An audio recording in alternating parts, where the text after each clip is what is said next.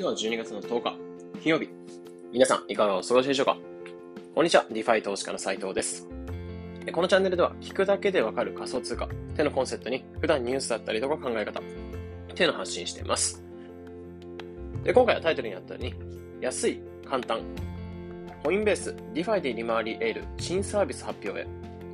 ということで、とあるニュースっていうのが今朝あったので、その部分と深掘りしながら話していこうかなというふうに思います。で、ニュースとしては、コインベースが、えー、 DeFi で利回りを得られる新サービスって発表したというところでニュースになってました。で、これによって、この新サービスによって、コインベースっていうのを使いながら、え手数料が安く、え送金が簡単な、え DeFi で利回りが得られる形になってきますね。で、まず、この世界70カ国のユーザーっていうのが、イーサリアム系の DeFi、コンパウンドっていうものに、えー、簡単にアクセスできて、安くアクセスできて、アクセスできるようになっていくってところで話題になってました。で、このコンパウンドに預けていく通貨っていうのが、まずメーカー DAO ってところで発行されるステーブルコイン、DAI っていうものからなってます。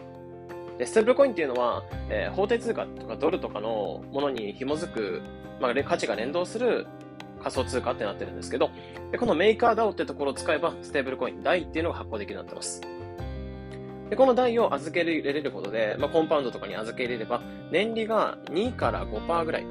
直近10ヶ月とかだと2.83から5.39%ぐらいの利回りが得られるってなってます。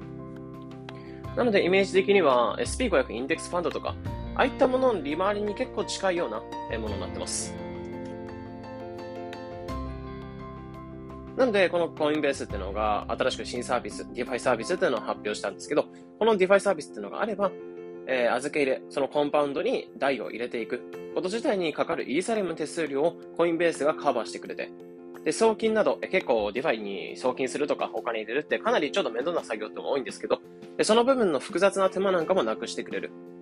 なので、 DeFi 運用っていうのが安く簡単になるってところが期待されてるっていうニュースでした。で、このニュースを受けて思ったのは、 DeFi 運用のハードルっていうのが単純に低くなって、かなりいい動きなのかなというふうに思いました。結構僕なんかもかなりいろんなサービスっていうのを触ってきてるんですけど、やっぱり、まあ、イーサリアム系とかだと、まあ、ちょっとあの、BSC とかあの、バイナンススマートチェーンを使ったリファイ運用よりも楽かなと思うんですけど、やっぱり、その普通に国内取引所からメタマスクに送るだったりとか、そのメタマスクからコンパウンドに接続するとか、まあ、 DeFi のサービスに接続するって、まあ、ちょっと多分初めてやる人に関してはめんどくさい作業なんですね。で、その部分っていうのをコインベースっていうのを使いながらできるようになってくれば、まあ、しかもイーサリアム手数料をカバーしてくれるって感じなので、えー、かなり、まあ、強いって言われるブロックチェーン、イーサリアムのサービスっていうのを安く使えるようになってくると、まあ、かなり結構安心して DeFi っていうのはできるんじゃないかなっていうところも感じられるので、いい動きだなっていうふうに思いました。あとは2017年からある古参の DeFi っていうのがコンパウンドなんで、まあ、かなり強いんですよね。まあ、結構ずっとあるサービスって感じで、まあ、最近出てきたサービスとかで使って、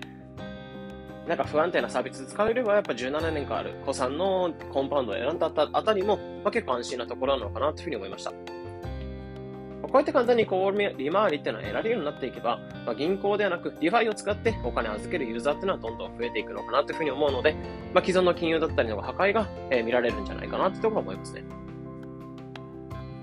あとは、 DeFi においてステーブルコイン、まあ、今回 DAI っていうのを使っていくっていう形なんですけど、やっぱりステーブルコインって価値ってのは結構安定的、まあ、ドルとかそっちの方に安定し、あの、連動してるので、その通貨自体の価値ってのが、まあ、変動しないので、利回りってのは結構安定的に得られるっていうところがあるんですね。なので収益の安定化っていうのも測れるので、まあ、今後もかなり重要な存在になってくるんじゃないかなってところなので、まあ、そこの動きなんかも注目したいなというふうに思いました。